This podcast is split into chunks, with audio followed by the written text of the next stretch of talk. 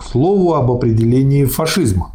Разве репрессивные законы, в скобках, запрет на критику, а, закон о фейках, не являются проявлением открытой диктатуры наиболее реакционных слоев финансового капитала?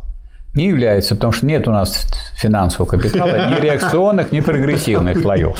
Нет его. А раз нет его, то не о чем и говорить.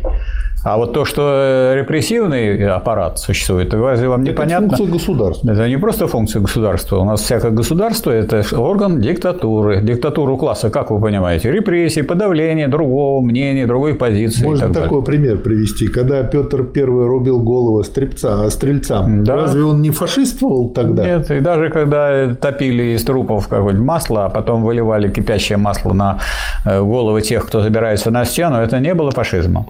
Поэтому не надо путать фашизм просто со зверствами всякого рода. А вы знаете, как ученые узнали, какое примерно количество костей основных в человеческом организме?